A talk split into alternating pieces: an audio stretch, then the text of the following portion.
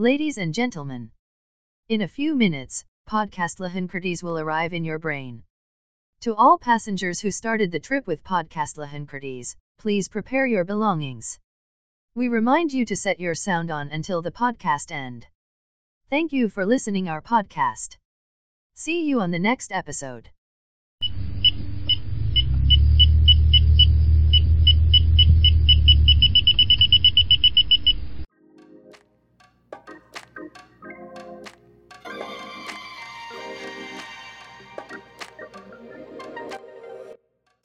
Oke teman-teman, selamat datang kembali di podcast Lahan Kritis. Di episode kali ini, kita akan sedikit membahas atau memperbincangkan mengenai peristiwa-peristiwa atau isu yang sedang hangat dan sekiranya mendapat kedudukan yang strategis, utamanya yang mencakup aspek lingkungan hidup teman-teman. Nah sebelum langkah lebih jauh lagi, mungkin para pendengar podcast Lahan Kritis masih bertanya-tanya nih, siapa sih di balik layar dari podcast Lahan Kritis? Oke, langsung saja kenalin aku Gary Novrian dan uh, ada juga beberapa teman-teman Kementerian Kajian Strategis Lembaga Eksekutif uh, Mahasiswa Kehutanan Universitas Gajah Mada. Oke, uh, pada episode kali ini uh, aku dan Kasrat sendiri ditemani oleh beberapa teman-teman yang sekiranya cukup uh, mengetahui di bidangnya masing-masing. Nah, di sini telah ada Mas Bayu dan Mas Salman. Oke, tanpa panjang lebar, mungkin langsung saja memperkenalkan diri kepada pendengar podcast Lahan Kritis. Uh, mungkin diawali dari Mas Bayu dulu. Monggo Mas Bay. Uh, halo teman-teman semua uh, di sini uh, aku bakal uh, istilahnya berbincang-bincang sama Bung Salman dari BEM FKUGM membahas tentang hubungan antara lingkungan hidup dan satwa. Uh, mungkin Bung Salman mau kenalan dulu juga boleh. kan tadi udah disebutin ya. Enggak apa-apa. Oke, eh, halo teman-teman.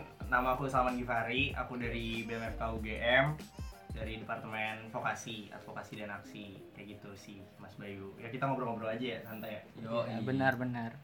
Oke, mungkin teman-teman sudah tahu nih siapa aja yang uh, bakal temenin teman-teman di podcast episode kali ini. Ada tadi udah disebut sebutin Mas Bayu, Mas Salman yang notabene-nya uh, berasal dari punya background pergerakan sendiri ya, uh, Mas Bayu, Mas Salman. Nah, mungkin uh, langsung aja kita uh, berangkat ke uh, menilik peristiwa atau isu yang sedang terjadi yang berhubungan sama lingkungan, uh, mungkin yang menyinggung juga tentang uh, bidang dari uh, apa kedokteran hewan sendiri itu berhubungan sama satwa liar ya, Mas. Iya. Ya, Oke, Eh, ini Mas aku eh, penasaran ya atau perlu insight dari eh, Mas Bayu sama Mas Salman juga ini mengenai tentang yang viral kemarin sempat hangat diperbincangkan baik itu di Twitter, Instagram dan di eh, netizen juga. Ini terkait Pulau Komodo sendiri, Mas. Nah, ini dari konsep pembangunannya sendiri di Pulau Komodo itu eh, dia anggap ah, langkah yang sangat-sangat keliru yang diambil oleh pemerintah. Uh, kenapa demikian? Yang seharusnya habitat alami yang harusnya dipertahankan itu uh, yang dipertahankan untuk sebagai istilahnya uh, kawasan konservasi ya itu telah dilakukan pembangunan di situ. Nah ini proyek yang dijuluki Jurassic Park ini masih terus menuai istilahnya polemik dan protes dari berbagai pihak baik itu dari aktivis lingkungan, dari masyarakat setempat juga maupun beberapa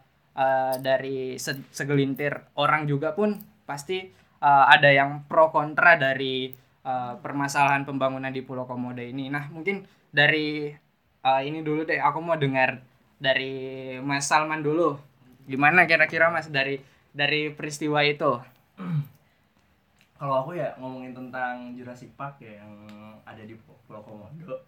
Eh, kayak istilahnya kan Pulau Komodo itu adalah kawasan konservasi ya yang notabene itu tuh eh, adalah kawasan yang dilindungi gitu di Benar, Indonesia. benar.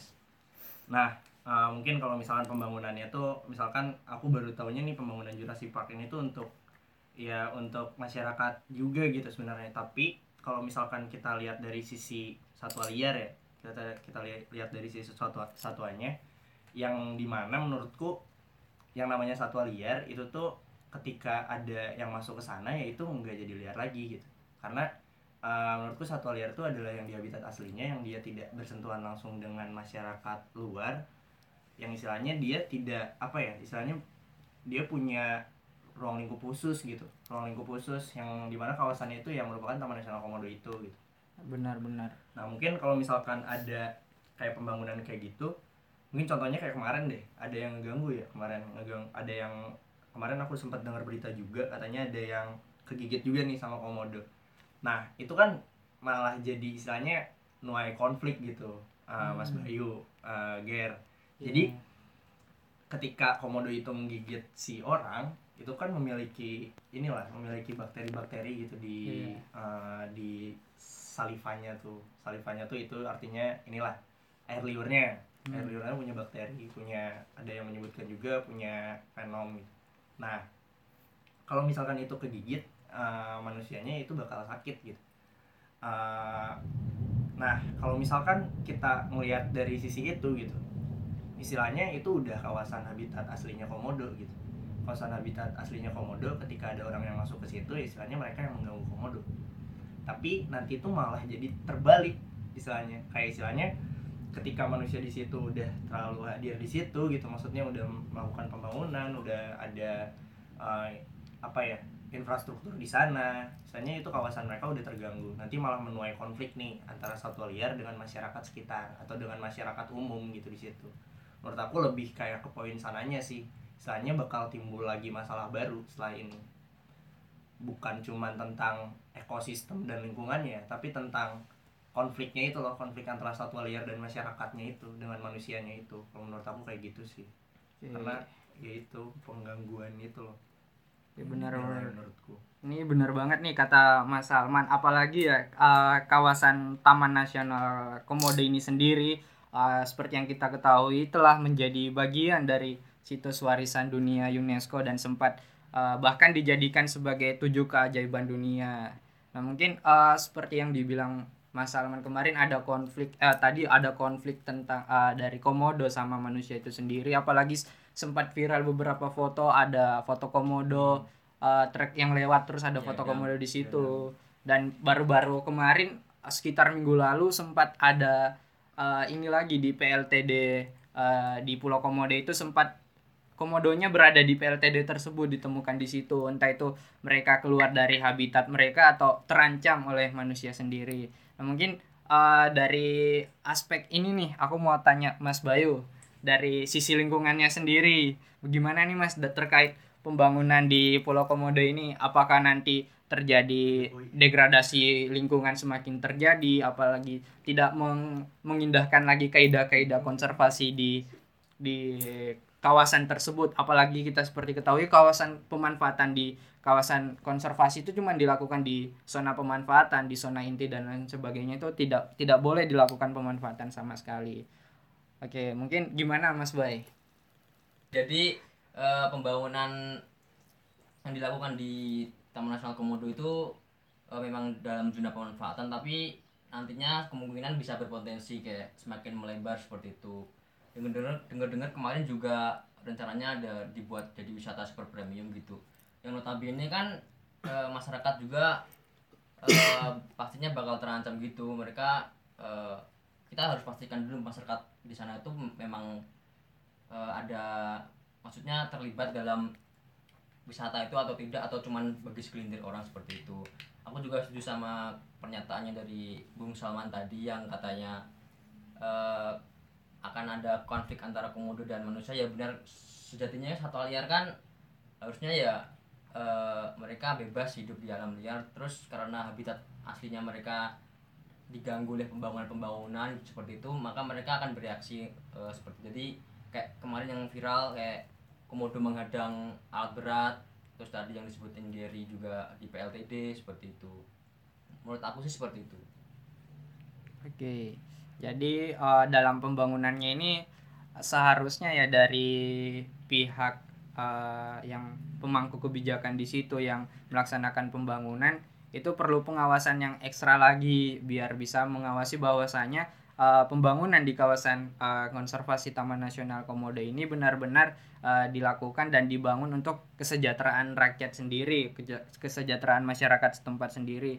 Tapi gini Mas, uh, dari uh, tujuan pembangunannya ini kan uh, bisa dibilang kawasan apa pembangunan wisata premium di situ di kemarin juga sempat ada yang dikatakan bahwa tujuan pembangunannya ini untuk mensejahterakan masyarakat setempat. Nah, tapi uh, dari masyarakat setempat bahkan di masyarakat setempat aja uh, baik itu masyarakat adat atau masyarakat yang berkecimpung langsung di uh, Taman Nasional Komodo itu kebanyakan uh, tidak setuju atau kontra dengan pembangunan uh, Taman Nasional Komodo ini. Nah, apakah mungkinkah uh, dalam pembangunannya itu di dihadapkan atau dilandaskan oleh kepentingan-kepentingan politik atau kepentingan-kepentingan uh, dari istilah, jelas uh, apa istilahnya ada kepentingan uh, pribadi lah yang di, melandasi pembangunan komodo itu baik dari segi investasi dan lain sebagainya. Ini mungkin ada keterkait keterkaitan dengan apa ya istilahnya pemerintah gitu atau soalnya dari masyarakat sendiri sudah tidak setuju tapi kenapa pembangunannya tetap dilanjutkan gitu? Gimana mas itu? Nah, itu juga aku masih mempertanyakan hal yang seperti itu. Sebenarnya ini ya pak ya. Kayak istilahnya kalau ngomongin tentang itu suuzon ya. Yes, tapi emang sebenarnya kalau misalkan dilihat dilihat dari eh, beberapa hal ke belakang yang pernah kita lewati juga gitu. Ya, ya ini mirip-mirip gitu ya uh, masyarakat tidak menerima tapi adanya peraturan itu nggak tahu dari mana gitu dikeluarkannya. Nah itu istilahnya kayak wah ini siapa nih yang harusnya dimanfaatkan? Yang menjadi yang menjadi simbiosis mutualismenya tuh di mana? Gitu antara masyarakat ke masyarakat masyarakat ke uh, pem- pemerintahnya atau pemerintahnya sendiri yang punya keuntungan sendiri atau misalkan masyarakatnya sendiri yang punya keuntungan atau gimana gitu ini tuh mirip-mirip gitu sama yang pernah kita lalui kemarin-kemarin gitu ya boy? Ya makanya itu tadi kan kita tuh harus itu kita harus mengawal pembangunan itu agar tepat sasaran gitu di masyarakat mendapatkan manfaatnya gitu loh.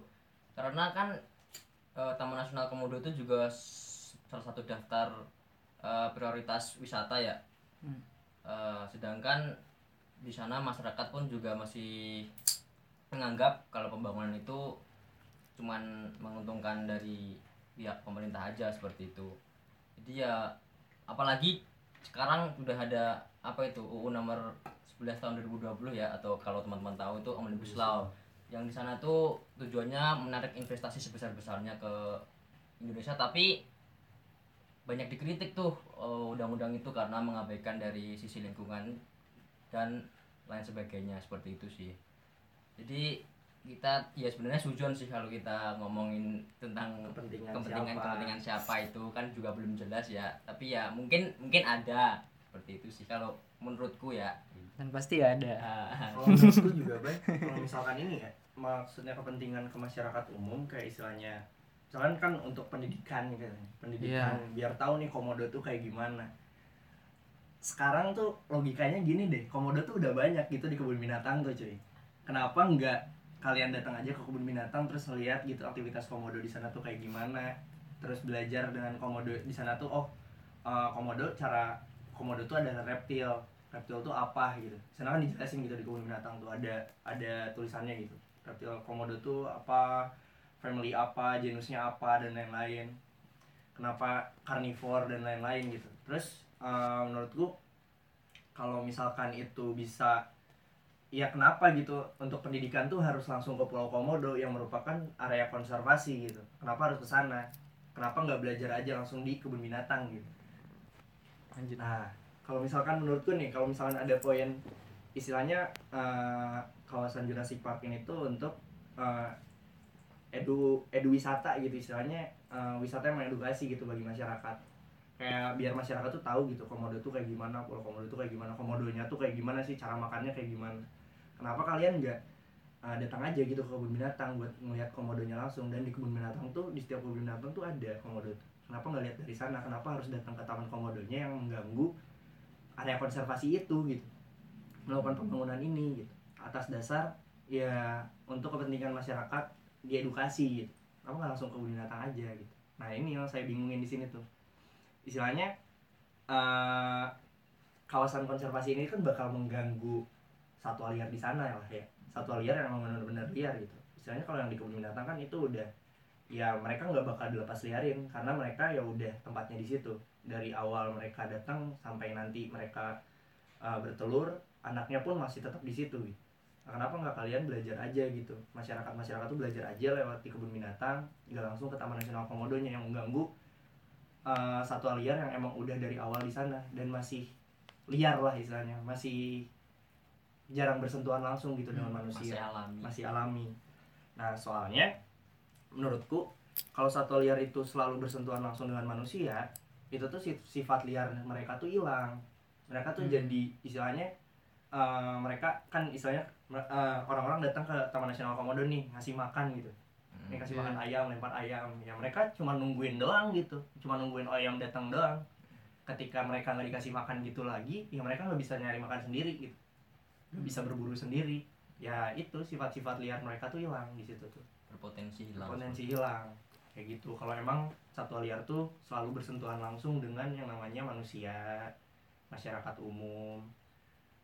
Kayak gitu bay kalau misalkan dari ini. Tapi Iya. ngomong-ngomong kalau tentang s- alasannya mengenal komodo kan di internet di YouTube kan kita bisa juga belajar lewat media-media seperti itu kan. Nggak perlu kayak dengan alasan membangun wisata itu Hmm. untuk tadi mengenalkan komodo ke masyarakat masyarakat kan sekarang udah zamannya digital ya bisa belajar apa pun lewat internet seperti itu Kayak gitu. makanya ini perlu dipertanyakan sih Hmm, benar. kenapa Kenapa jadi coba? proyek prioritas wisata nasional karena emang apa ya mungkin pemerintah kan memikirkan kepentingannya sendiri kayaknya. Iya Iya, bisa jadi. mungkin. Gue memikirkan kepentingannya sendiri lah kayak istilahnya Mungkin. yang penting gue banyak duit. Nah anjir yang Iya. penting gue banyak duit. seperti itu. Wisatawan luar datang buat lihat langsung komodo kayak gimana di habitatnya langsung kayak gimana. Hmm. istilahnya pemerintah investasi masuk duitnya tuh ke pemerintah aja gitu iya. Ke orang-orang yang punya kepentingan eh sorry nanti hilang saya di sini. Oke oke oke. Iya, Gitu sebenarnya sih. juga kalau dilihat dari pembangunannya, tujuan pembangunannya untuk mensejahterakan masyarakat dan pemberdayaan masyarakat, pemerintah sebenarnya bisa punya opsi lain buat mengimplementasikan tujuannya tersebut, misal dari pemberdayaan masyarakat, dari peningkatan mutu pendidikan ya di Taman Nasional Komodo di Pulau Komodo tersebut, mungkin dari segi apa ketersediaan air bersih, kemudian meningkatkan apa eh, perkampungan adat, terus ada perbaikan infrastruktur jalan, terus fasilitas kesehatan. Itu sebenarnya eh, dapat sebaiknya menjadi prioritas dari pemerintah lah untuk untuk eh, melaksanakan dari pembangunan itu dibandingkan dari eh, apa pembangunan Taman Nasional Komodo ter- eh, itu sendiri yang di mana masyarakat setempat juga tidak tidak setuju dengan adanya pembangunan tersebut. Eh, logikanya gini, eh, ketika masyarakat tersebut, em, istilahnya masyarakat eh, setempat ya yang berada di Pulau Komodo kan mereka yang berkecimpung langsung ya eh, di dengan komodo tersebut yang istilahnya juga eh, apa mereka eh, sudah berbaur langsung langsung dengan komodo tersebut dengan lingkungan tersebut. Nah, apa dayanya yang pemerintah tidak tahu sama sekali begitu mengenai eh, apa kondisi di sana dan lain sebagainya. Selama bertahun-tahun di eh, selama bertahun-tahun dia tidak tahu bagaimana kondisinya tiba-tiba mau langsung melakukan eh, pembangunan di situ dan eh, pembangunannya dikatakan seperti eh, wisata premium dan lain sebagainya. Eh, nah sehingga eh, masyarakat setempat itu eh, khususnya yang di Pulau Komodo, Pulau Rinca dan pulau lain di sekitarnya mengkhawatir mengkhawatirkan eh, bahwasanya ketika eh, terlaksananya atau terjadinya pembangunan kawasan pariwisata premium ini eh, itu dapat mensterilkan penduduk lokal setempat. Mereka khawatir tergusur di daerahnya karena pembangunan wisata premium ini tidak bersentuhan langsung dengan penduduk lokal, teman-teman. Sedangkan eh, penduduk lokal itu merupakan komunitas masyarakat yang bisa bergaul dengan komodo itu sendiri dan bahkan mereka menganggap eh, komodo itu adalah saudara kembarnya.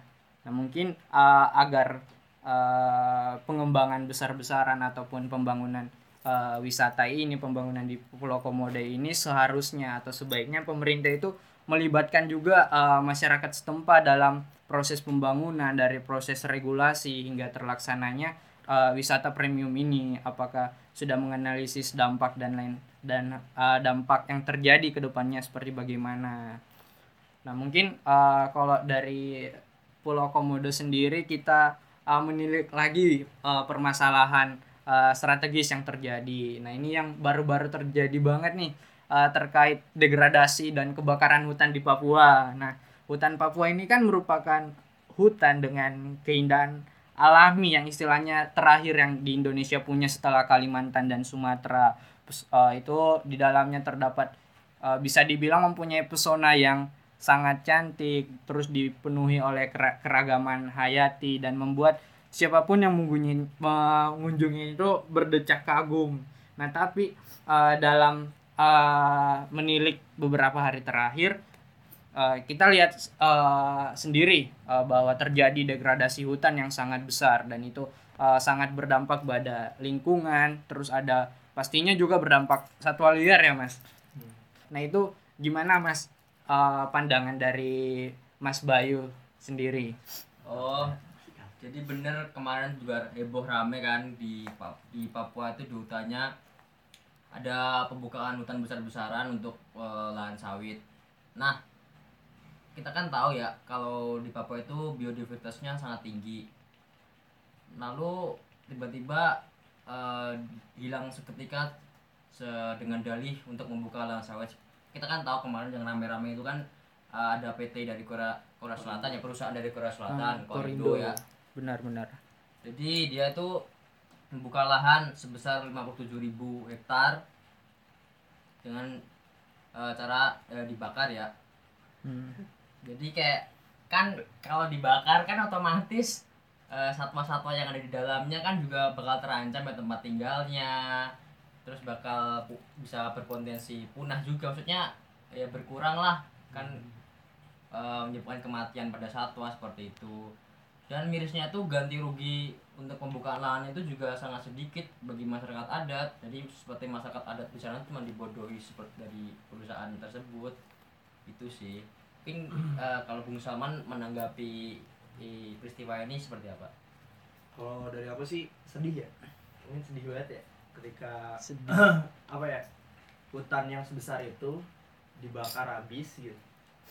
Kalau misalkan ngelihat dari sisi ekosistem dan lingkungannya mungkin uh, ya benar tadi kata Bayu hewan-hewannya pada mati terus uh, banyak yang punah juga mungkin tapi kan nggak tahu gitu sekarang di sana tuh uh, apa ya belum ada data yang pasti gitu setelah kebakaran hutan ini tuh apa yang terjadi pada hewan-hewan di sana. Mungkin jatuhnya kayak istilahnya kayak gini ya kayak istilahnya ketika suatu ekosistem itu diganggu oleh manusia istilahnya ya kayak tadi gitu kita ngobrolin tentang Taman Nasional Komodo uh, itu kan yang berarti ya hewan tuh namanya hewan hewan tidak punya akal ya istilahnya. Nggak punya dikasih akal nggak punya apa ya udah dia uh, bergerak sesuai naluri dia gitu.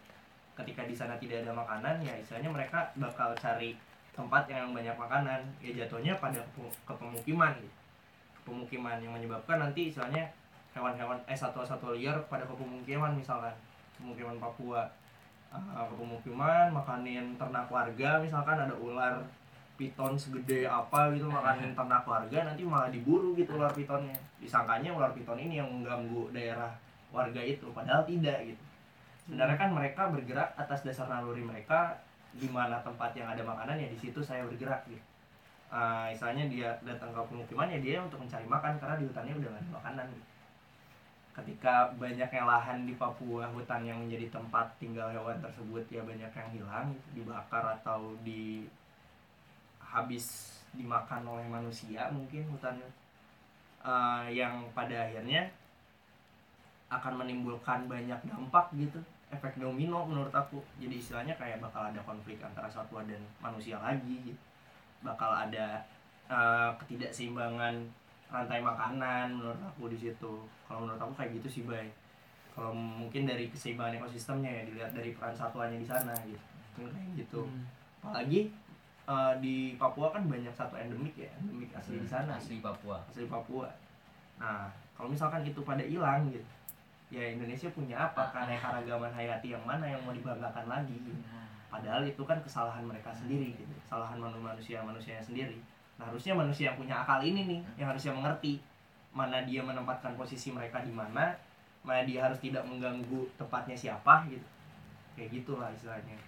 Kalau menurut aku kayak gitu bay. Pendapatku ya bay Ger saya sedih lah saya mah asli kalau lihat Papua sekarang gitu. Dibakar habis gitu. miris nanti pada akhirnya ya bakal terjadi seperti hutan-hutan yang lalu gitu hanya demi Kalimantan investasi ya, demi belaka. investasi belaka bahkan apa istilahnya pembukaan atau kebakaran hutan yang terjadi itu katanya atau sudah sudah sudah terjadi sih untuk pembukaan lawan eh, la- lahan kelapa sawit sendiri. Nah, lahan 57 hektar ini eh ribu eh, 57 ribu hektar ini bahkan eh, seluas hampir seluas dengan provinsi Seoul. Oh, Seoul Seoul. Korea Selatan. Ah, Korea Selatan. Nah, bak- eh, kita Gila, brother. bayangin aja nih teman-teman. Eh eh, hutan yang dibakar seluas itu itu sama aja dengan seluas dengan eh, provinsi Seoul itu sendiri.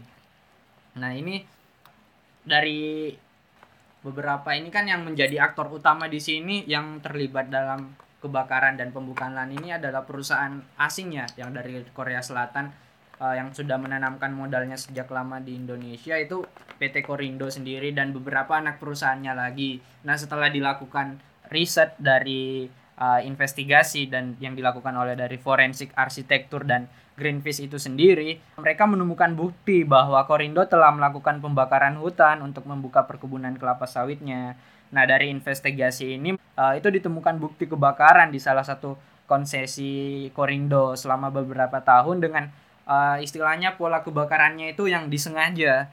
Uh, tetapi Korindo ini istilahnya tidak apa ya tidak membenarkan adanya adanya tudingan bahwasanya mereka itu melakukan pembukaan hutan kebakaran eh, menyebabkan kebakaran hutan dengan se- sengaja. Di sini Kor- Korindo bersikeras eh, istilahnya bahwa pembukaan lahan kawasan hutan itu dilakukan dengan menggunakan alat alat berat bukan dengan istilahnya kebakaran dengan sengaja. Tetapi pada nyatanya di lapangan itu apa di lapangan itu yang terjadi kebakaran hutan yang sangat luas tersebut. Nah, kita balik lagi. Ini eh, dari menyikapi hal tersebut apakah eh, ini eh, Korindo istilahnya mempunyai background atau mempunyai orang belakang gitu sehingga dia bebas dari permasalahan dari kebakaran hutan ini? Apakah dia sangkut pautkan dengan pemangku kebijakan di birokrat atau dan lain sebagainya? Soalnya lahan 57 hektar ini udah nggak main-main loh bisa lima dibilang tujuh ribu ah hektar. 57 ribu hektar. Maaf teman-teman itu gimana mas ya kira-kira dari permasalahan tersebut?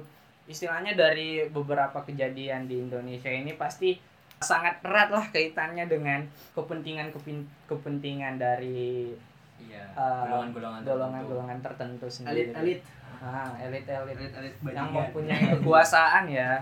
Kalau aku tuh melihatnya eh, tentang kasus Korindo ini, ini kayak jadinya seakan-akan tuh pemerintah kayak mengizinkan memberi izin ke perusahaan asing untuk berinvestasi di Indonesia gitu.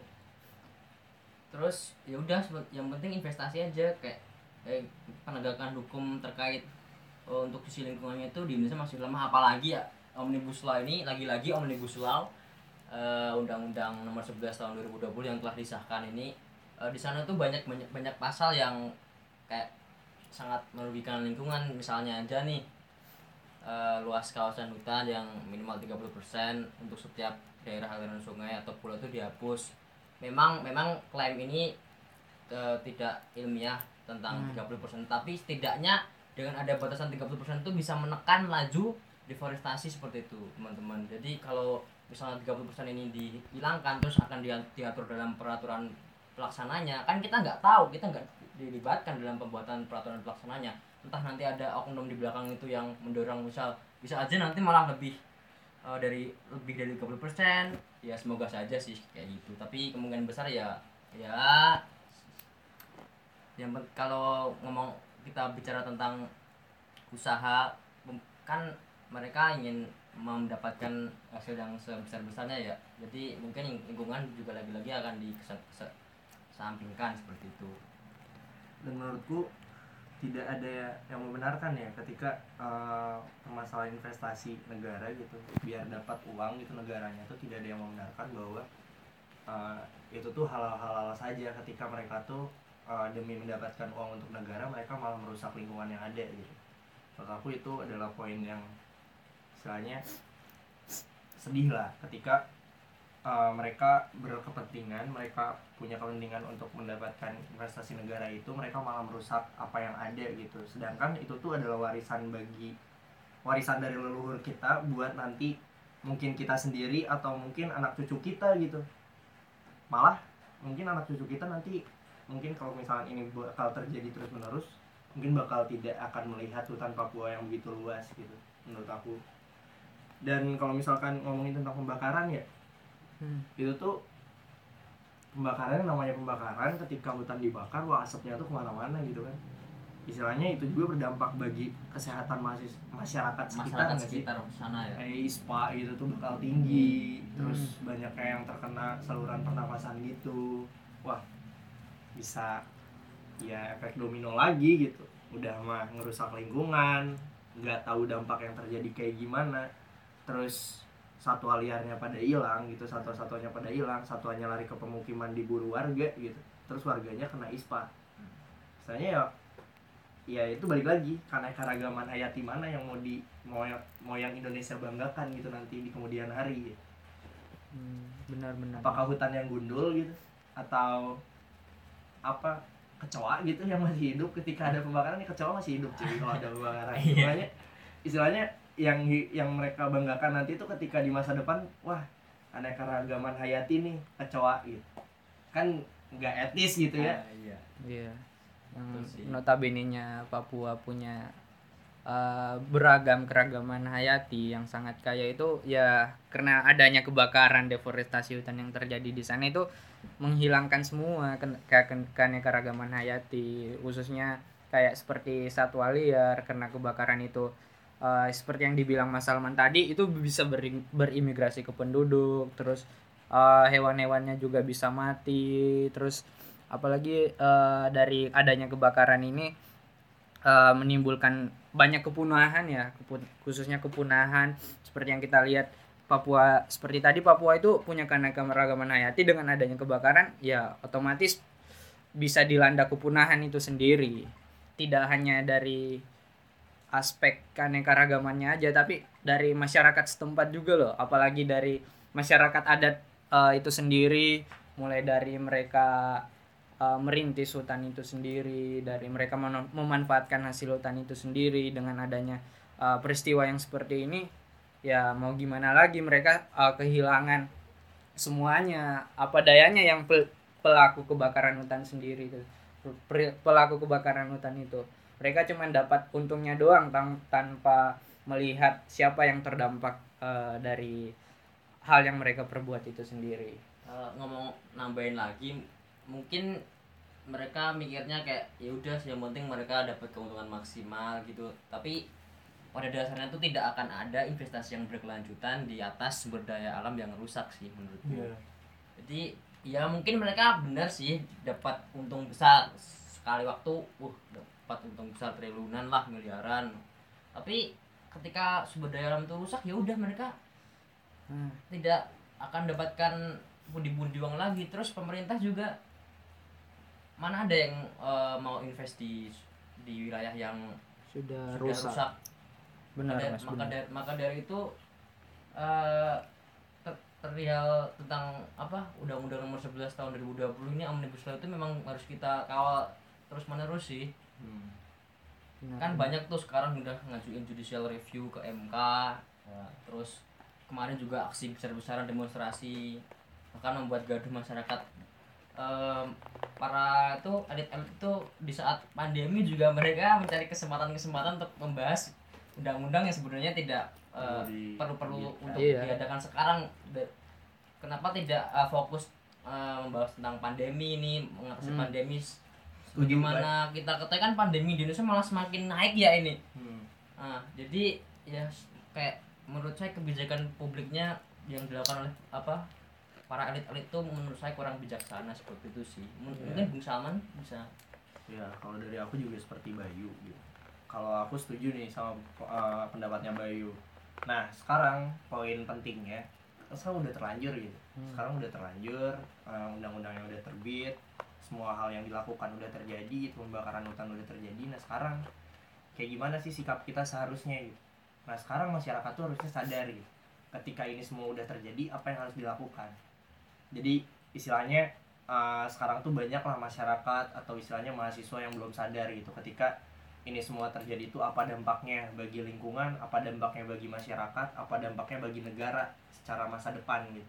Oke mereka mendapatkan investasi tapi ketika masa depannya itu tidak mempunyai apa yang akan dia garap gitu. Istilah lingkungan kan lingkungan yang dia uh, jadikan uh, apa ya kekayaan di masa yang akan datang itu kan bakal jadi nol besar gitu bagi negara Indonesia gitu di tahun berikutnya gitu di tahun depan tahun depannya lagi gitu. nah sekarang masyarakat dan mahasiswa dan istilahnya semua rakyat Indonesia lah harusnya sadar gitu dengan apa yang telah terjadi sekarang apa yang dilakukan sekarang harusnya rakyat Indonesia tuh uh, bukan lagi menyalahkan tentang wah anjir demo besar-besaran bikin rusuh doang ya. Istilahnya kita cuma bikin mau buat sadar kalian aja nih bahwa ada yang sedang terjadi nih di Indonesia.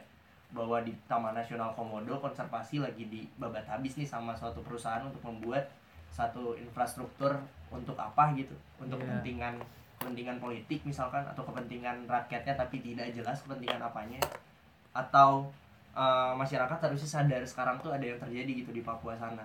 Kebakaran hutan yang besar-besaran gitu. Itu buat apa? Buat apa sih sebenarnya gitu? Orang duitnya aja ke Indonesia berapa paling? Dan itu juga dikelolanya sama uh, perusahaan luar lagian. Nah sekarang masyarakat harus sadar ketika negara kita sedang kayak gini apa yang harus masyarakat lakukan gitu. istilahnya tolaklah semuanya gitu. Bukan tolak istilahnya kawal undang-undang yang ada tolak segala bentuk uh, kerusakan lingkungan menurutku. Karena lingkungan tuh adalah kekayaan yang harus kita bawa gitu di masa depan. Dan itu tuh akan menjadi langka gitu di masa depan tuh.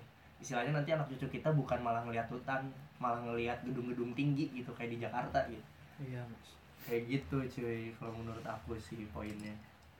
Eh, ini sih apa bentuk kekecewaan sendiri sih. Apalagi masyarakat itu eh, dengan peristiwa yang seperti beberapa yang telah terjadi yang kita lihat dan saksikan bersama itu membuat dari aku pribadi sendiri ya mas ini membuat aku semakin kecewa sama pemerintah sebenarnya. Apalagi eh, seperti yang eh, kita ketahui kemarin telah beberapa ada beberapa ya bahkan dari istilahnya yang memegang kekuasaan di jajaran birokrat ke- kepemerintahan Indonesia itu sendiri ya dia menyalahgunakan kekuasaannya sendiri. Contohnya saja ya tindak-tindak pidana korupsi yang telah terjadi itu uh, bahkan istilahnya itu merugikan banget buat masyarakat di tengah pandemi seperti ini sepertinya.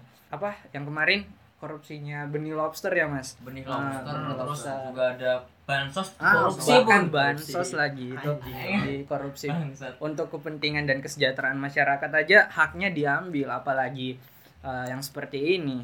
Nah itu salah satu bentuk kekecewaan uh, bagi kita kepada pemerintah. Entah bagaimana sih uh, dari uh, korelasi dari jajaran birokrat di pemerintahan itu seperti apa dan mengapa terjadi demikian. Kita tidak tahu karena soalnya kita cuman rakyat, Rakyat biasa. jelata, ah, ah. sebenarnya. rakyat jelata. Ya, Rakyat kalau jelata. kita mah apa mungkin dari sini kita dapat mengambil kesimpulan ya bahwa peristiwa-peristiwa dan hal yang seperti ini tidak lepas dari sistem kebijakan yang menaungi uh, negara atau negeri kita tercinta ini. Adanya berbagai peristiwa kebakaran hutan, uh, degradasi lingkungan, tindak pidana korupsi, uh, nepotisme dan kolusi itu uh, sangat berimbas kepada bangsa kita sendiri hingga ke domestik hingga ke luar negeri sendiri. Itu menyebabkan uh, pemerintah Indonesia sendiri itu pun terpojok belum lagi lambatnya respon pemerintah itu terhadap penanganan uh, permasalahan itu sendiri. Baik itu respon dari pemerintahan pusat dari pemerintahan uh, di bawahnya lagi. Nah sejauh ini ada dugaan uh, apa bisa dibilang korelasi kebijakan politik itu sendiri dalam adanya peristiwa uh, tersebut. Nah, kembali lagi kita sebagai istilahnya masyarakat khususnya uh, mahasiswa ya kita mahasiswa sekarang sebaiknya kita uh, melihat lagi mengawal kebijakan-kebijakan pemerintah yang telah terjadi. Kita mengawal dan mengkritik apa yang pantas dikritik. Dan kita tetap mau ada perubahan yang lebih baik untuk uh, bangsa kita tercinta ini. Nah itu mungkin teman-teman yang dapat uh, kita ambil pelajaran dan gambaran dari uh, episode podcast kali ini.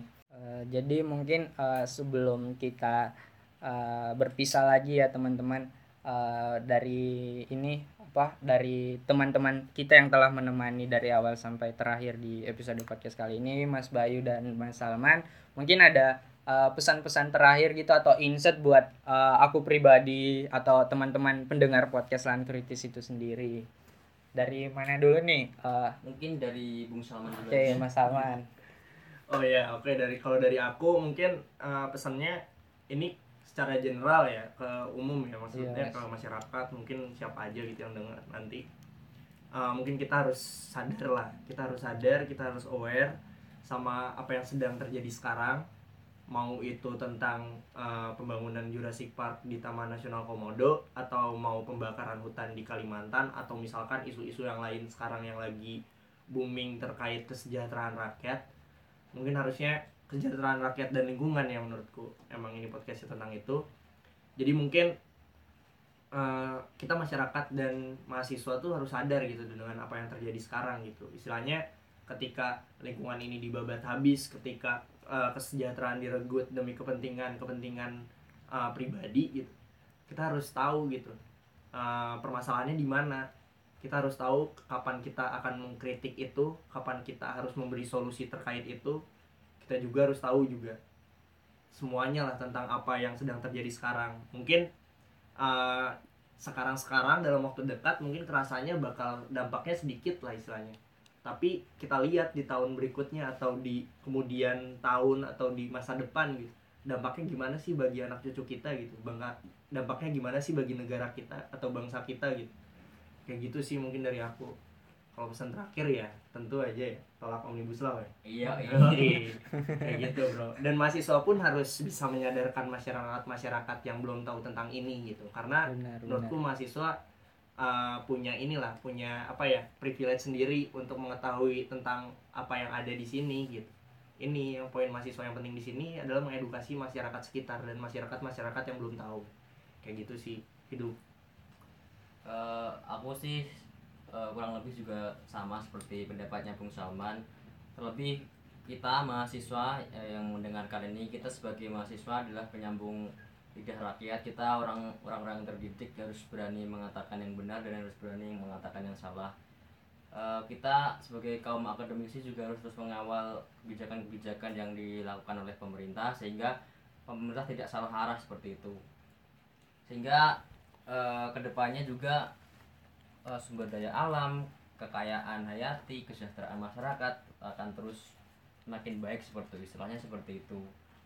Ya, intinya ya kita sebagai cuman rakyat ya kita bisanya cuman mengkritisi, mengingatkan mereka dengan sekuat tenaga, ya mengedukasi, memberikan masukan-masukan demi Indonesia yang lebih baik. Jadi aku sih seperti itu mantap banget dari uh, apa uh, teman-teman kita Mas Mas Mas Salman dan Mas Bayu uh, yang bisa saya tangkap tadi dari ininya kita harus aware terhadap beberapa kejadian atau peristiwa yang telah terjadi atau yang akan terjadi di uh, negeri kita tercinta ini dan juga sebagai kaum intelek intelektual dan kaum terdidik bagaimana kita caranya mengedukasi masyarakat uh, supaya mereka paham tentang Eh, kebijakan-kebijakan yang dilakukan oleh uh, kaum birokrat.